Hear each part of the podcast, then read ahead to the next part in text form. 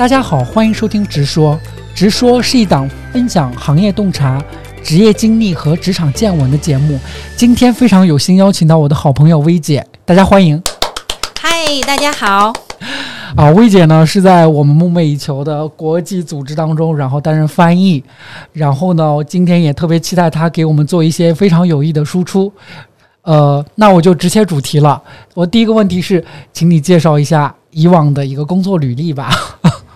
嗨，大家好，我叫 Victoria 啊，我本身呢是英文翻译专业毕业的。从毕业之后呢，我的第一份工作是在一个美国的 IT 公司做海外市场，然后做了大概两年，然后从从这个公司离职之后，就进入了国际组织，一一直就做翻译相关的工作。然后，呃，想问一下，就是在国际组织当中。在工作当中的一些有有有趣的一些那个事情嘛，或者是呃一些趣事儿，对，嗯，在国际组织中做翻译，我觉得可能是我们在翻翻译行业当中常说的，说能够遇到有趣的人，然后做有意思的事情，能够见到不同的世界，呃，因为我们面临的每天的同事可能有来自不同的国家的人，然后我们有机会出差去到不同的国家。啊，好羡慕！所以，所以这个可能算是比较有趣的，然后也能够见到一些国家领导人。比如说开会的时候啊，去人民大会堂啊，所以这些可能算是这个工作给你带来的一些有趣光环。对对对，当然也有一些不那么光鲜的一面，比如说你也也需要准备很多资料啊，然后也需要写很多东西啊，要准备很多词汇啊。所以，所以每一个行业，包括每一份工作，可能都有它的它的 pros and cons，对吧？了解。所以这份工作当中有九九六吗？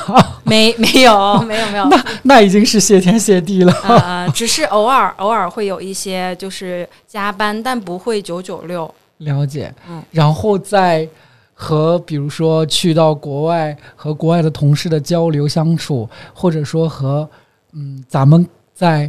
新闻联播上看到了那些 非常 huge 的这样的一些呃领导人之间会有一些，比如说趣事或者私下的一些呃交集吗？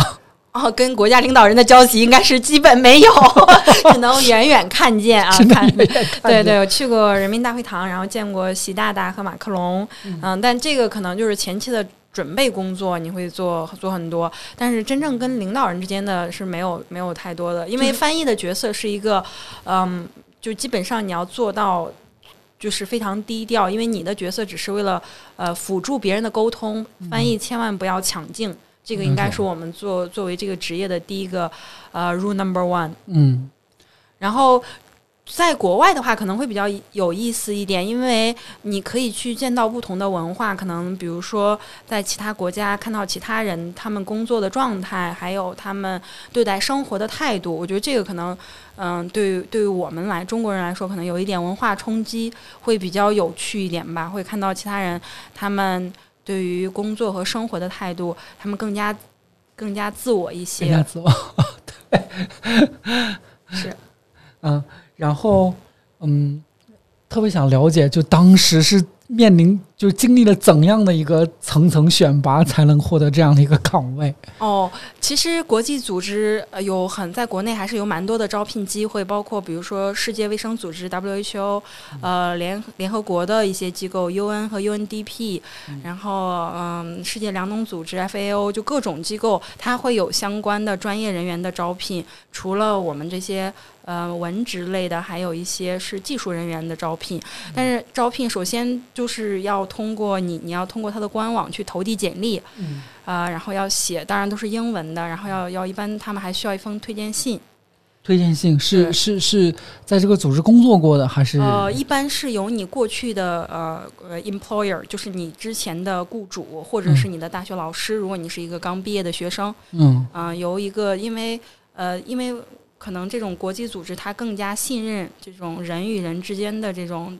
这种实际相处的经验，嗯，所以推荐信还比较重要。然后就是笔试、面试，然后最终签约，大概的流程是这样。它跟中国国内的，就比如说在我们我们在国内工作，它一般可能第一份合约是三年，然后第二份五年，第三份十年，然后是长期。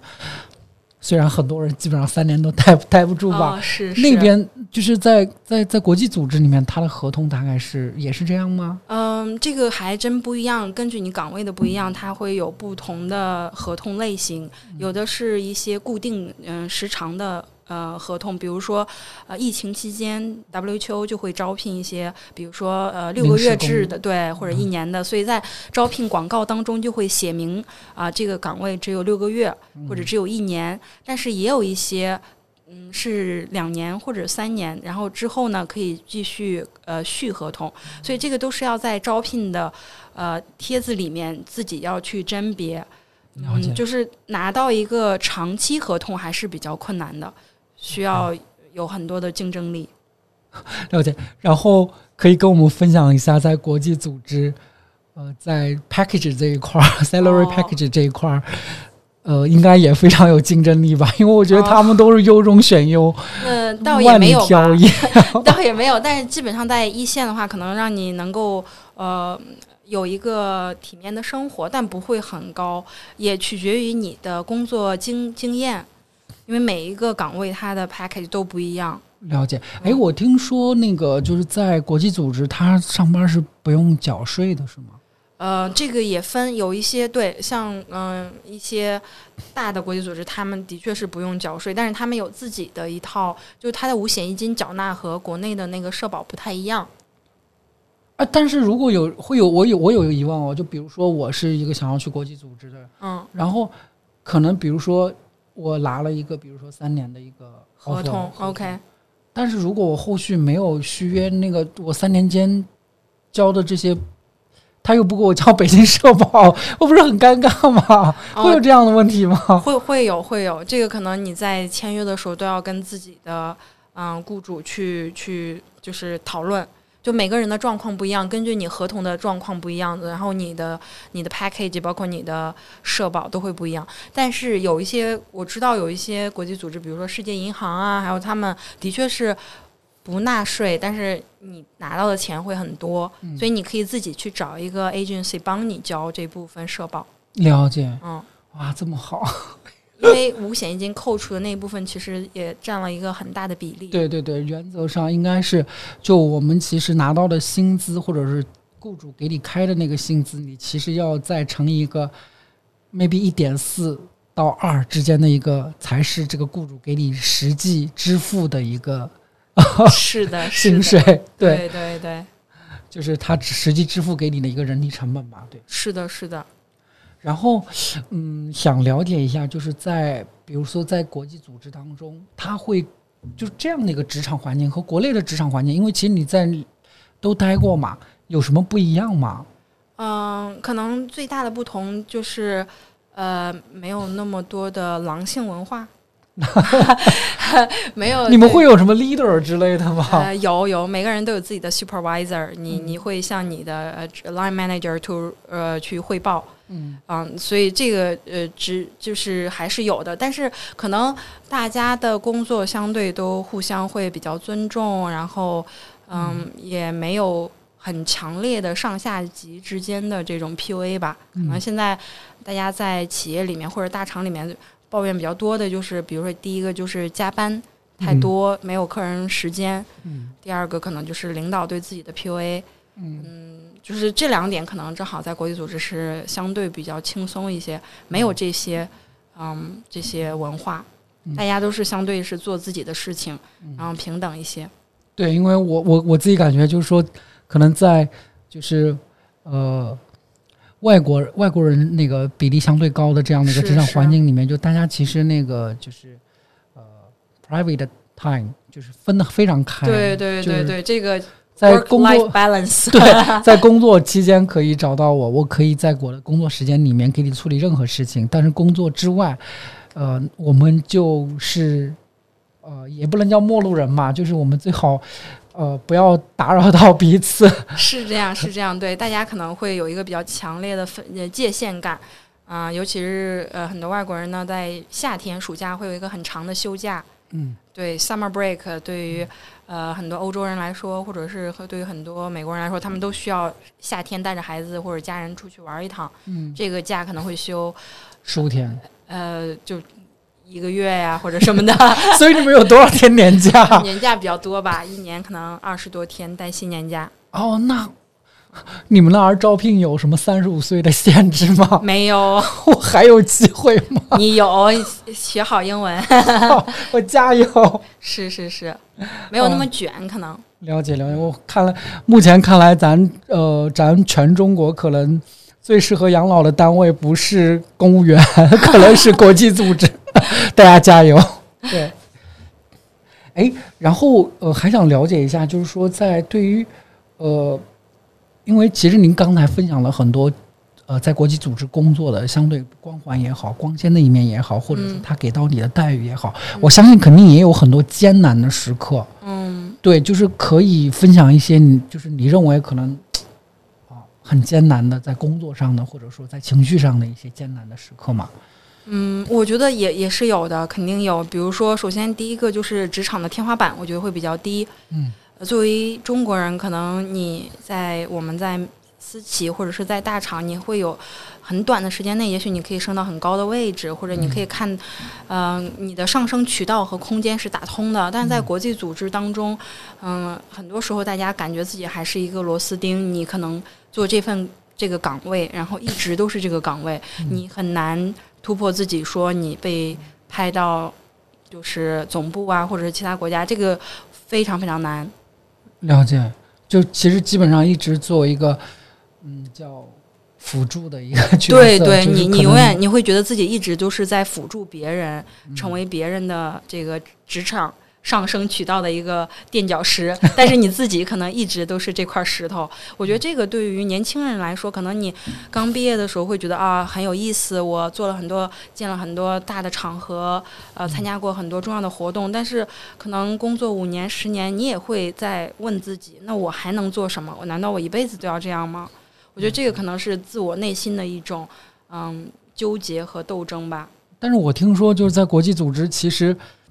它会随着随着你的年年资，然后去，甚至会随着就是呃那个汇率的一些变化，会来调整工资。所以说我可以默认为，就是说做同样的事儿，因为你的年资的增长，其实你的薪水还是在不断呃 是这样更多的呃那太好了。但是这个幅度有限，跟跟大家在大厂比，肯定是完全不能够相提并论的。它只能说会相对有个小幅调整。了解那。现在我觉得，在整个这样的一个大环境下，其实稳定更重要，可能 稳定压倒一切。所以大家是这样，所以大家有能力的就赶紧的去瞄准那个咱们各种国际组织的一些那个工作机会。对对，这两年国际组织的嗯，就是选选拔的也会越来越难了，因为有很多的学生投投递这个岗位，我也发现了，嗯，就是大家的门槛会越来越高。了解，就比如呢，可以跟大家分享一下吗？基本上，我看我们之前收到的简历都是国内本科九八五啊，然后就是 top ten 什么的，然后然后研究生都是国外留学回来的。哦，都得有一点点的留学。对对，因为英文实在是太重要了。然后这个岗位现在基本上都是一百比一吧，如果有一个岗位，可能会收到一百多封简历。然后这些人会首先经过笔试，然后可能会选十个同学进入面试环节。嗯，对。但是进入面试其实机会已经很大了。了解。但但一百比一，这个一百能进这个一百，能符合这个条件的这一百个人本身就已经是优中选优了，可能。嗯，但是在北京我们永远不缺人才，我相信真的，大家 大家都加油，都非常优秀。对，然后。呃，刚才也提到了，就是说，其实你呃觉得，就现在其实呃，整个其实宏观层面上，大家的那个就业压力会越来越大嘛。然后你们也说到很多，然后作为你就是作为那个怎么讲呢？作为外语方向的，嗯，然后比如国际组织对于外语方向的这样的一些呃毕业生，他算是一个好的选择吗？我觉得作为一个起点。职业的起点应该还是蛮好的，可能因为我们学外语专业的学生能够选择的路现在可能也是比较少的，比如说考公务员，嗯，或者是做老师，嗯。然后进入国际组织，可能我觉得是自己作为一个选择也蛮好的，作为起点。嗯，OK，然后但是，嗯，我我感觉就是说，其实我们那个时候啊，就是我可能在零五年的时候上大学的，那时候比如说小语种啊，或者是英语或者国际贸易这些，它其实是一个非常热门的专业，它分数都很高。对。然后这就可能二十十五到二十年间啊，今年可能是我毕业第十五年了，是。就就觉得现在就整个就翻天覆地了，然后再加上是个就是。AI 的 GC 的一个冲击，对对是这样。所以就是真的，就大家会觉得啊，路在何方？是 是是，我我完全理解你说的这个，尤其是现在的毕业生，我也会觉得时代真的发展太快了。我们原来认为的热门专业，等我们毕业之后，可能真的就是另外一番天地。嗯，但是我我我自己认为是，你肯定是要学好你的本职专业。嗯。然后在这个基础上，自己还是要掌握更多的专业知识吧。嗯，不管是某一个行业的，嗯嗯，扩展自己的这种啊眼界和视野，然后让自己后面的选择更多一些。嗯。然后，哎，我想问一下，就 A I G C 对于你日常工作有什么影响吗？就因为我是感觉，就是其实在我那个时候就已经在工在一几一一几年的时候，那时候工作当中，那可能哦，因为我。早些年在公关公司待过嘛，是，比如说有些 worldwide 的一些活动，然后会设计一些呃，就是公关稿，嗯。那可能写完了之后，他会直接有本土级的公司呃同事，然后他去帮你去 polish 一下，对，呃，然后可能到了某一个阶段的时候，就是可能比如说用那个咱们的科大讯飞，嗯，就就现场的那个，就直接给你都已经生成出来，然后翻译好了，对对，所以。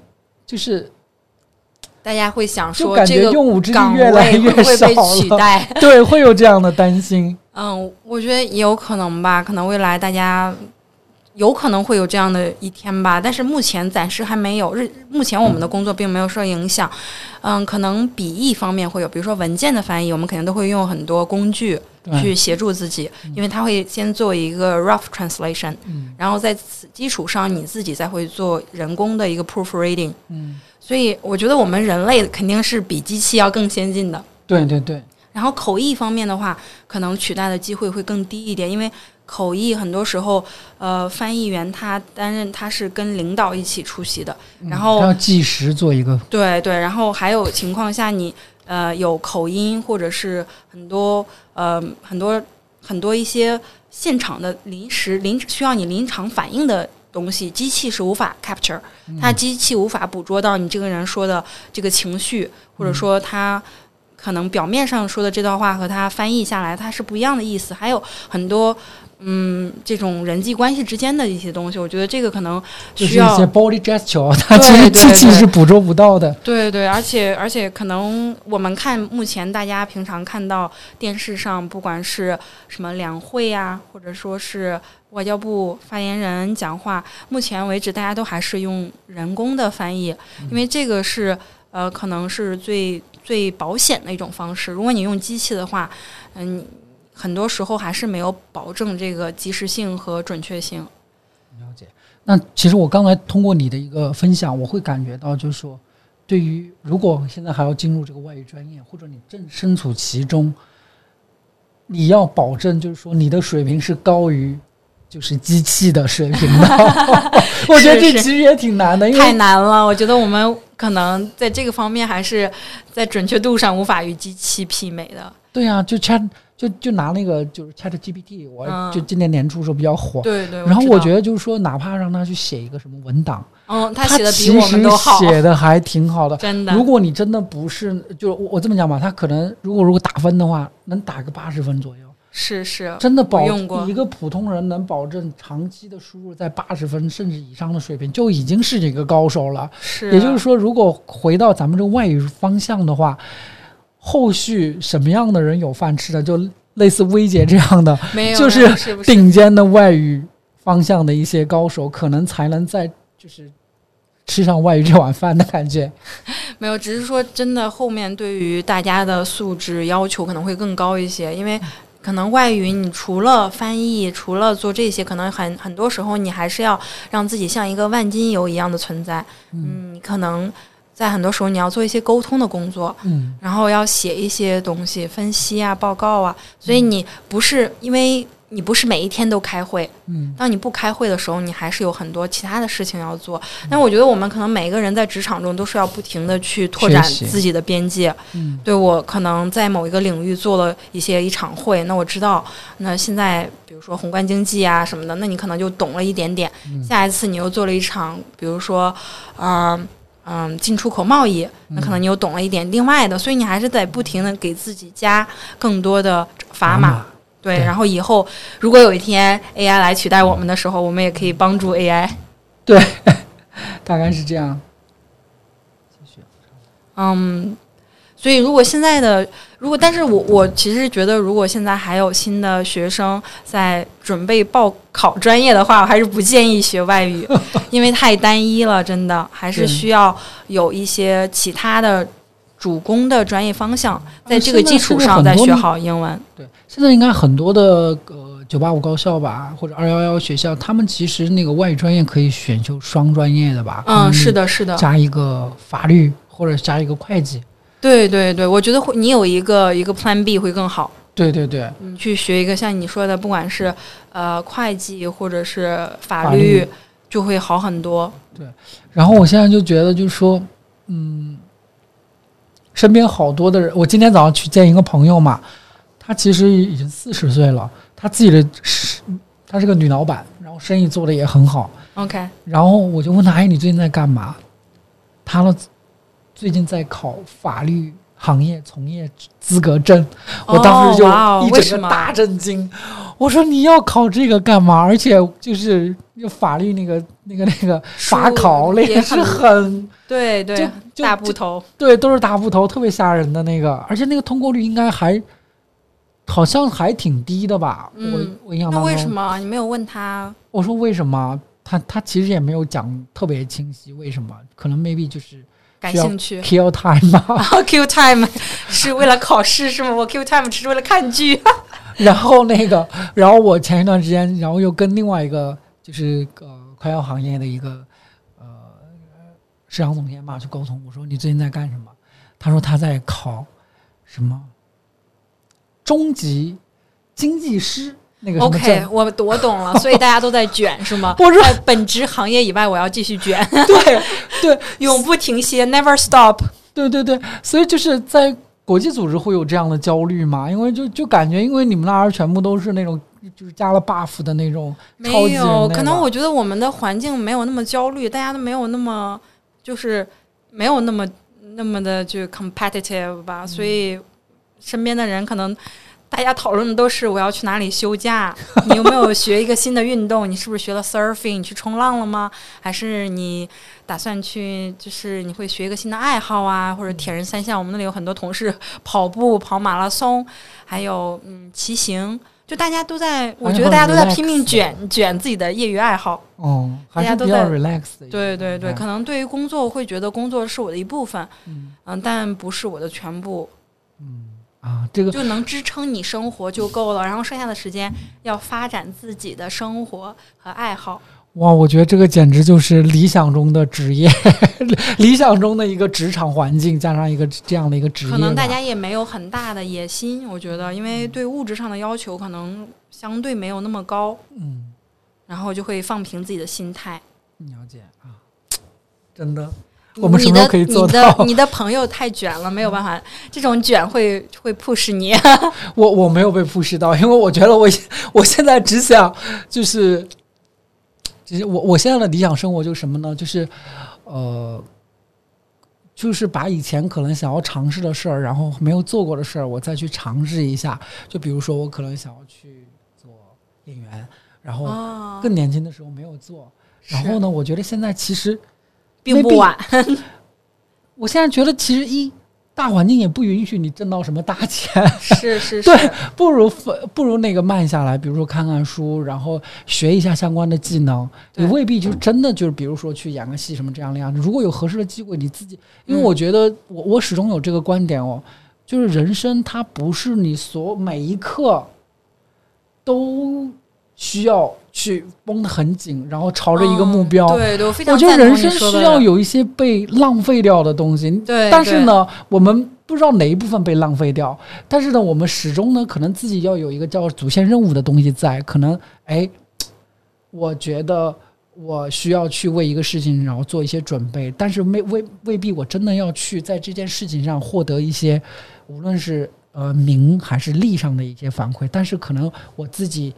因为做这件事情，我整个人做了有了一个更新，然后比如说我有更更强健的体魄，或者是说更好的一个情绪，或者说快乐，对吧？更好的一个气质，我觉得这个本身其实就是一些收获。对我非常非常同意你刚才说的，就是可能我们从小，呃，亚洲教育对我们的一个一个 lesson 就是你一定要。嗯，优秀，你要你要比别人更好、更高、更快、更强，可能 奥林匹克精神。但但是其实像你刚才说的，很多时候你人生就是一场旅程，你是一个冒险，你可以尝试不同的东西啊。没有，我们不一定非要目标为导向，我们因为你。不是说你挣到这么多钱，你就一定会很快乐，对，或者说你拿到了这个岗位，你就你很快乐，赢了，对啊，它只是一个一个节点，节点，对你拿到的那一刻你是快乐的，但是这个快乐可以持续多久？我觉得我们嗯，东亚人对自己的自我压迫和自我约束是过于强大了，对，我们不会。我们不不能够原谅自己放松，有的时候可能当你比如说有段时间没有工作，或者说有一段时间你的状态不好，那你可能就会非常的自责，尤其是从小到大都是好学生的人，他会更加的自责，他会觉得为什么别人都可以，为什么我不行？对，所以为什么抑郁症和焦虑症现在这么多？我觉得也是因为大家对自己的 self push 不想放过自己。对。对，所以你刚刚说的，我觉得尝试不同的东西，真的不一定要有目标，不一定是为了名和利，就是我做这个事情我喜欢，为什么不可以呢？嗯，对。然后再回到这个专业上，我觉得其实，嗯，就像刚才讲到，如果就是以实用性为导向的话，呃，可能如果你在英语这个专业或者外语这个专业，可能真的需要像薇姐这样做到最顶尖，可能会有一个好的机会，但是。我们不一定非要吃外语这碗饭，对吧？我们不一定要卷这个赛道，对啊，因为下。因为我是觉得，就是说，呃，就是其实你学好一门语言，它帮你看到了更大的世界，对，让你获得了，让你就是获得了更准确的信源，然后你可以做一些其他的感兴趣的事儿，开辟一个只属于你自己的赛道，对对，也许在那个赛道上你是最优秀的就可以了。对对对对对，真的是这样的，你肯定是。有一个自己比较感兴趣的领域，然后你的你的语言功底可以帮助你。对，对我也觉得这是一个比较比较保险的路。对，是这样的。呃，就是刚才我们其实也零零散散的去讲了一些，就是怎么能够去到呃国际组织。是。然后我想就还想替听众问一下，就比如说在，因为你在这国际组织当中已经工作很久了嘛，可能不仅仅是翻译这个岗位。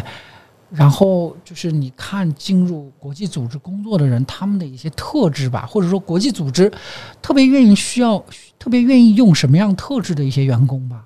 哦，我觉得可能留学背景算是一个比较比较重要的一环，因为我见我遇到的很多国际组织的工作人员都在国外生活或者留过学，他首先在这个嗯价值观和想法上会更加西化一些。嗯。然后第二个就是沟通能力，嗯，我觉得在国际组织当中，有的时候你需要跟不同文化的人沟通，你要跟不同国籍的人沟通，所以你的表达能力和沟通能力也非常重要。可能是我们现在说的这种异型人格 更适合。对，就是呃，相对外就是外向一些，对外向，然后愿意建立链接的，不会因为跟别人建立链接，然后就觉得啊，整个人被掏空的那种状态。对对，那个可能会比较累，对他们来说做这个工作，因为你可能需要跟不同的人去沟通，有可能是比你高很多职位和年龄年长很多的人，所以你怎么样去跟他们？嗯，对话或者怎么样去跟他们输出一些信息，这个可能考验你自己的一个沟通能力和技巧。嗯，哎，我忽然又有一个问题哦，就是我我想了解一下，就呃，在国际组织里面，比如说你拿到了 offer 之后，工作当中他们会有所谓的什么考核，给你打分那种？对，也有的，有的。呃，每年会有一次的啊、年度的评估，是由你的直属领导给你写评语，会评估你这一年的一个工作表现。当然，你自己需要先写你这年的这一个年度的一些工干了些啥啥啥？对对，像我们的年终总结一样。嗯然后呢，你的领导会根据你的总结去给你打分，然后然后每年当然会选出来优秀的员工，可能会有一些加薪，但是都不是很多，算是对你的一个表彰。了解。嗯，了解，那原来其实也是有考核的，因为我刚才就有一个疑问，就是说，就是到了下一个就是下一个就是合同的阶段的时候，他通过什么来评估？就是哎，到底要不要呃继续继续续约，或者是说一。个什么价格来续约之类的，都都嗯其实还是需要有一些客观的一些考对对，你每年的这种评估报告都会在系统里面，都在 IT 系统里，所以你从入职之后，每一年都可以看到。嗯，了解，挺有意思的。那其实我觉得真的就是，哎呦，真的觉得那个国际组织应该可能是理想中的 理想中的一个特别适合中年人的岗位。我 对我还想问一个问题，就是呃，像国际组织它招聘的，就是它会有一个固定的阶段，就像比方说咱比如咱国内，它可能有一些企业去高校招聘，它会比较固定的秋招在十一月份。国际组织有没，有没有这样的，就只能自己去留意，对对，你必须去官网上，对发网页。对对，你必须去。它有它的岗位一般是有人离职，然后才会有一个岗位出来，所以一般你需要去官网看。就随时留意，对他，嗯，它不是说每每次都有，而且你要多关注一些，可能你。你要把你的那个 target，然后比如说十个国际网站的网站，你都放进去，然后平常定期的上去看一看有没有更新。然后呃，就是比如说我在 A 国际组织工作，有嗯机会成为一个比较好的 background，然后去跳到 B 有？是会有的因为国际组织之间是互相认可的。哦，嗯，他会看到你过去的履历，嗯他会帮助你进入下一个组织。了解。然后国际组织里面有没有员工？就比如说，因为可能什么劳劳务纠纷之类的，因为在国内企业好多啊，呃，少，目前我还没有怎么听到过，哦。还好，但是如果如果有的话，很多情况下可能是员工自己的问题，是吧？我不知道，嗯 目前我还没有听到，嗯，有这种劳务纠纷的。哦，就都是一般都是可能自己离职什么之类的。嗯，有有有一些是出国移民然后离职的，嗯还有一些是跳槽，但是这个流动性是比较低。了解这一块儿，它比如说对于你想移民会有什么加分吗？这个倒没有，因为移民移民要看你自己想走什么路，对吧？你是想投资移民还是呃技术移民啊什么的？所以这个只能说你你可能要具体去看你申哪个国家，包括你走的哪条路，然后做评估。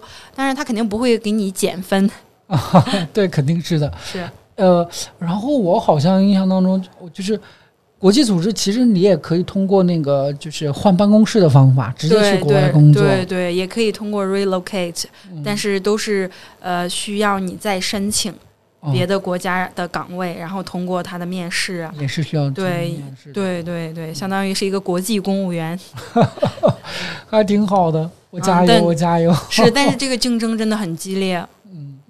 就尤其一些热门城市的，对对，比如说发达国家的这些岗位，那都是有，因为你面临的竞争不仅来自中国，全世界的人都在竞竞争一个岗位，哦，所以竞争会比较激烈。了解。嗯，加油吧，大家。大概就是这些，OK，谢谢。没事儿，谢谢。